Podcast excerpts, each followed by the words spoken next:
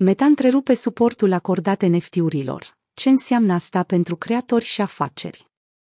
Meta, compania mama platformelor de social media Facebook și Instagram, a lansat inițial funcționalitățile sale de tokenuri nefungibile, NFT, pe Facebook și Instagram în mai anul trecut și a anunțat acum că va înceta suportarea NFT-urilor, după doar 10 luni mai târziu. Mișcarea a fost confirmată de Stefane Casriel, șeful Departamentului de Comerț și Tehnologii Financiare al Meta, care a postat pe Twitter că compania își reduce sprijinul pentru NFT-uri pentru a se concentra asupra altor modalități de susținere a creatorilor, oamenilor și businesurilor. Potrivit lui Casriel, focusul principal al Meta rămâne susținerea utilizatorilor în conectarea cu fanii lor și să genereze venituri. Aceasta se va realiza prin diverse mijloace, cum ar fi crearea canalelor de plată în cadrul platformei și aplicațiilor de mesagerie, precum și monetizarea reelurilor, videoclipurile scurte de pe Facebook și Instagram.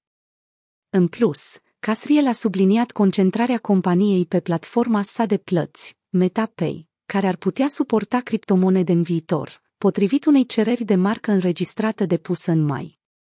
Această mișcare reprezintă o întorsătură majoră față de situația din mai 2021, când Meta a lansat funcționalitățile sale NFT pe Instagram înainte de a le extinde pe Facebook.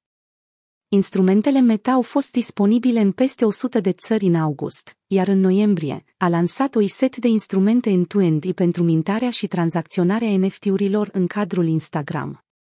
Deși funcționalitățile NFT au fost lansate în mai 2022, problemele financiare Meta pentru divizia de construcție a metaversului au dus la necesitatea unor măsuri de reducere a costurilor. Mișcarea a fost imediat criticată de comunitatea cripto.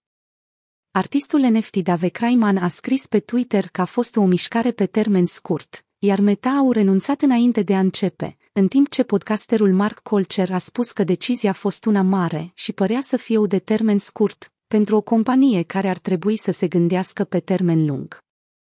Aen Hena, cofondatorul firmei Web3 Yard Labs, a acuzat Meta că a renunțat la suportul pentru NFT-uri deoarece a realizat că nu poate o exploata creatorii.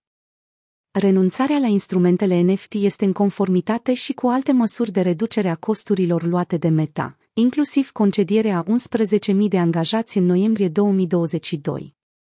Reality Labs, divizia care construiește metaversul companiei, a înregistrat, de asemenea, cele mai mari pierderi anuale din istorie, respectiv 13,7 miliarde de dolari în același an.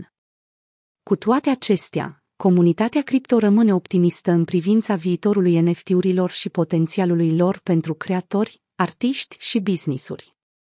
Pe măsură ce industria continuă să evolueze, se așteaptă ca instrumente noi și inovatoare să apară, oferind noi oportunități pentru monetizare și angajament pe platformele de socializare.